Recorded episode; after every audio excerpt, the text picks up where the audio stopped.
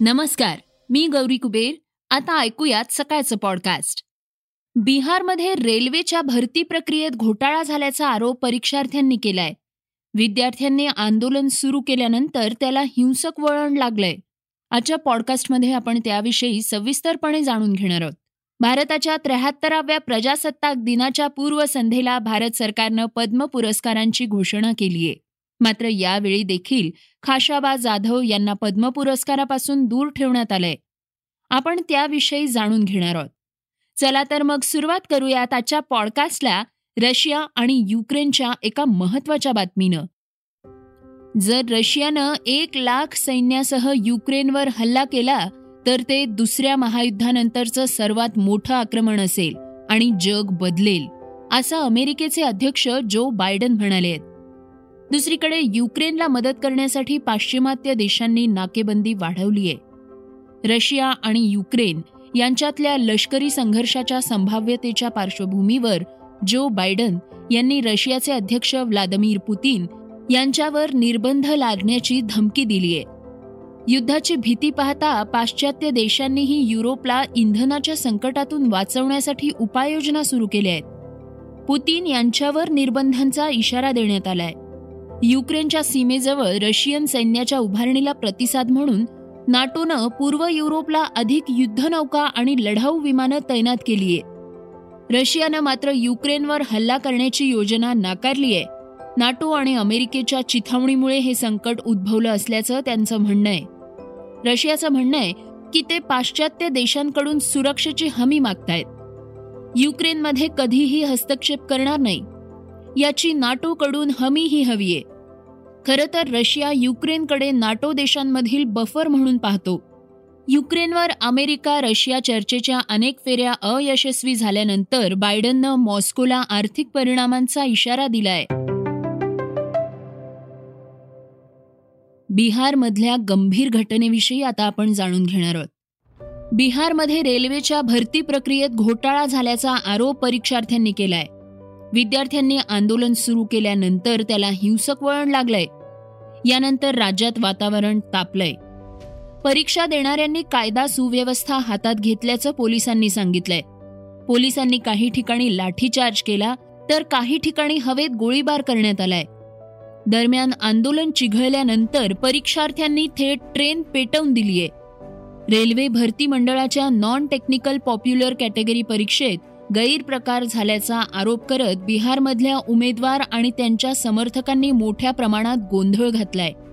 काही काळानं हा विरोध आणखी तीव्र झाला. काही ठिकाणी रेल्वे अडवण्यात आल्या तर काहींनी दगडफेक केली.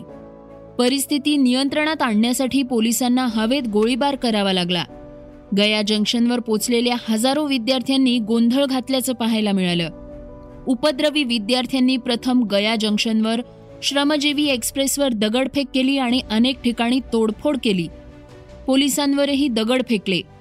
यानंतर पोलिसांनी संतप्त विद्यार्थ्यांचा पाठलाग केल्यावर गया स्टेशनला लागून आधीच उभ्या असलेल्या ट्रेनच्या बोगीलाही आग लावण्यात आली. हाशाबा जाधव यांचे चिरंजीव रणजित जाधव यांनी सध्या जाहीर केलेल्या नागरी पुरस्कारावरून खंत व्यक्त केलीये. ते काय म्हणाले आहेत हे आता आपण ऐकणार आहोत. भारताच्या त्र्याहत्तराव्या प्रजासत्ताक दिनाच्या पूर्वसंध्येला भारत सरकारनं पद्म पुरस्कारांची घोषणा केली आहे. मात्र स्वातंत्र्यानंतर भारताला पहिलं वैयक्तिक ऑलिम्पिक पदक जिंकून देणाऱ्या खाशबा जाधव यांच्या नातेवाईकांच्या पदरी पुन्हा निराशा आहे. अनेक नेत्यांकडे मंत्र्यांकडे पाठपुरावा करून देखील सोशल मीडियावर मोहीम राबवून देखील सरकारनं दुर्लक्ष केलंय. याबाबत खाशाबा जाधव यांचे चिरंजीव रणजित जाधव यांनी खेद व्यक्त केलाय. त्यांनी सकाळ समूहाशी बोलताना आपलं दुःख बोलून दाखवलंय. ते म्हणाले अतिशय खेदजनक निर्णय आहे. तथाकथित नेते मंडळींकडे वीस वर्षांपासून हेलपाटे मारले आहेत. तरीही त्यांना कळत नसेल तर यापेक्षा दुर्दैव काय असू शकतं? खाशाबांसाठी आता कुणाकडे जायचं? आता मोदी आणि अमित शहा यांच्याकडे जायचं राहिले रणजित जाधवांना पद्म पुरस्काराचं घोडं कुठे अडलंय असं विचारल्यावर त्यांनी का होत नाही कळलं नाही असं सांगितलं. याबाबत कोणतंही स्पष्टीकरण देण्यात आलेलं नाही. त्यांचा जी आर आहे की एखादी व्यक्ती महत्तम कार्य करते तेव्हा त्यांच्या कुटुंबियांनी भागातील नेत्यांनी त्यांच्यासाठी पाठपुरावा करायला हवा. खाशबांचं निधन एकोणीसशे चौऱ्याऐंशी मध्ये अठ्ठावन्नाव्या वर्षी झालं. तेव्हा मी तेरा वर्षांचा होतो. जेव्हा मला समजायला लागलं तेव्हा आम्ही प्रयत्न करायला लागलो. दोन हजार एक मध्ये त्यांना अर्जुन पुरस्कार देण्यात आला पण अद्याप पद्म पुरस्कार मात्र मिळू शकलेला नाही. अशी प्रतिक्रिया रणजित यांनी दिलीये श्रोत्यांनो आता आपण जाणून घेणार आहोत आजच्या वेगवान घडामोडी. राष्ट्रपतींच्या सुरक्षा ताफ्यात सलग एकोणीस वर्ष सेवा बजावणारा घोडा विराट आज अखेर सेवेतून निवृत्त झालाय. राजपथ येथे त्र्याहत्तराव्या प्रजासत्ताक दिनाच्या समारंभाची सांगता झाल्यानंतर राष्ट्रपती रामनाथ कोविंद यांनी त्यांच्या सुरक्षा रक्षक ताफ्यातील सदस्य असलेल्या विराटला सेवानिवृत्त केलंय. विराटला त्याच्या गुणवत्ता आणि सेवांसाठी chief of army staff commandment card देण्यात आलंय. राष्ट्रपतींच्या सुरक्षा ताफ्यात विराटची भूमिका विशेष आहे. त्यामुळे निवृत्तीच्या वेळी पीएम मोदी आणि संरक्षण मंत्री राजनाथ सिंग यांनीही विराटकडे जाऊन त्याची पाठ थोपटलीय. राष्ट्रपतींच्या ताफ्यातील हा सामान्य घोडा नसून राष्ट्रपतींच्या अंगरक्षक कुटुंबातील एक महत्त्वाचा सदस्य आहे.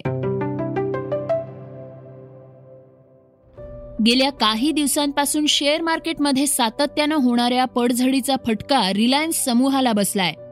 त्यामुळे मुकेश अंबानींच्या संपत्तीत घट झालीय. भारतातल्या सर्वात श्रीमंत व्यक्तींच्या यादीतलं अव्वल स्थानही त्यांना गमवावं लागलंय.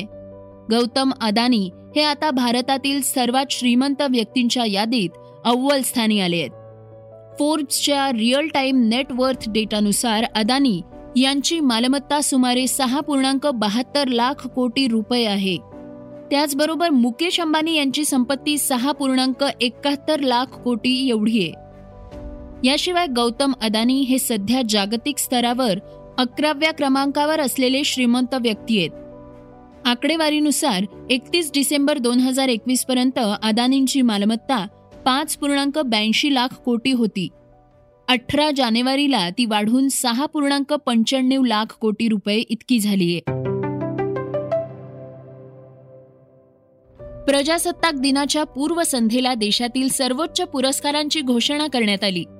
यामध्ये वेगवेगळ्या क्षेत्रांमध्ये सर्वोत्तम कामगिरी करणाऱ्यांना पद्मश्री पद्मभूषण आणि पद्मविभूषण हे पुरस्कार जाहीर करण्यात आले आहेत. या सगळ्यात हिंदी चित्रपटांमध्ये आपल्या गायकीनं वेगळं स्थान निर्माण करणाऱ्या गायिका संध्या मुखर्जी या चर्चेत आल्या आहेत. त्यांनी त्यांना मिळालेला पद्मश्री पुरस्कार परत करण्याचा निर्णय घेतलाय. मला हा पुरस्कार घेणं अपमान वाटतो अशी प्रतिक्रिया संध्या मुखर्जी यांनी दिली आसामसोबतचा सीमावाद सोडवण्यासाठी आपण तयार आहोत असं नागालँडचे मुख्यमंत्री नेफ्यू रिओ यांनी म्हटलंय. ते म्हणालेत की आसामचे मुख्यमंत्री हिमंता बिस्वा शर्मा यांची इच्छा असेल तर आम्ही हा वाद न्यायालयाबाहेर सोडवू शकतो. नागालँड आणि आसामनं सीमा विवाद सोडवण्यासाठी स्थापन केलेलं शिष्टमंडळ फेब्रुवारीमध्ये गृहमंत्री अमित शहा यांच्याशी चर्चा करेल असंही त्यांनी सांगितलंय. नागालँड विधानसभेच्या सीमा प्रश्नावर निवड समितीनं सुमारे दीड तास बंद दाराआड चर्चा केलीय नागालँड आणि आसाम यांनी संयुक्तपणे तेवीस डिसेंबर दोन हजार वीस रोजी केंद्रीय गृहमंत्री अमित शहा यांच्याकडे हे प्रकरण मांडलं होतं. श्रोत्यांनो आता आपण ऐकणार आहोत आजची चर्चेतली बातमी. मालाड येथील क्रिकेट संकुलाला टिपू सुलतान याचं नाव देण्यात यावं यावरून भाजप बजरंग दल विश्व हिंदू परिषदेचे कार्यकर्ते आक्रमक झाले आहेत या आंदोलक कार्यकर्त्यांना पांगवण्यासाठी पोलिसांना सौम्य लाठीमार करावा लागलाय. यावेळी कार्यकर्त्यांना ताब्यात घेऊन परिसर मोकळा करण्याचा प्रयत्न केला गेला. या भागात नियंत्रण मिळवण्यात पोलिसांना यश आलंय.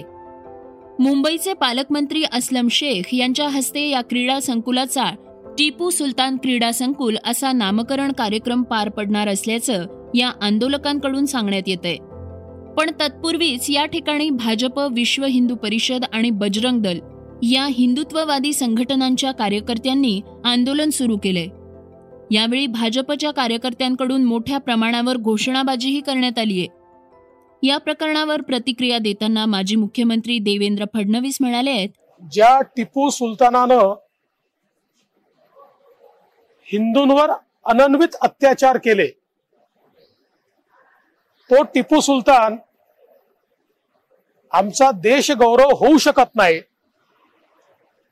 त्यामुळे त्यांचं नाव हे महानगरपालिकेने मैदानाला देणं हे अतिशय अयोग्य आहे. एक प्रकारे अत्याचार करणाऱ्याचं महिमा मंडन करण्याचं काम या ठिकाणी होत आहे. आणि म्हणून अशा प्रकारचा हा जो काही निर्णय आहे तो रद्द केला पाहिजे. श्रोत्यांनो हे होतं सकाळचं पॉडकास्ट उद्या पुन्हा भेटूया. धन्यवाद. रिसर्च आणि स्क्रिप्ट युगंधर ताजणे. वाचा बघा आणि आता ऐका आणखी बातम्या. ई सकाळ डॉट कॉम वर. तुम्ही हा पॉडकास्ट ई सकाळच्या वेबसाईट आणि ऍप वर सुद्धा ऐकू शकता. विसरू नका या पॉडकास्टला आपल्या आवडीच्या पॉडकास्ट ऍप वर सबस्क्राईब किंवा फॉलो करायला.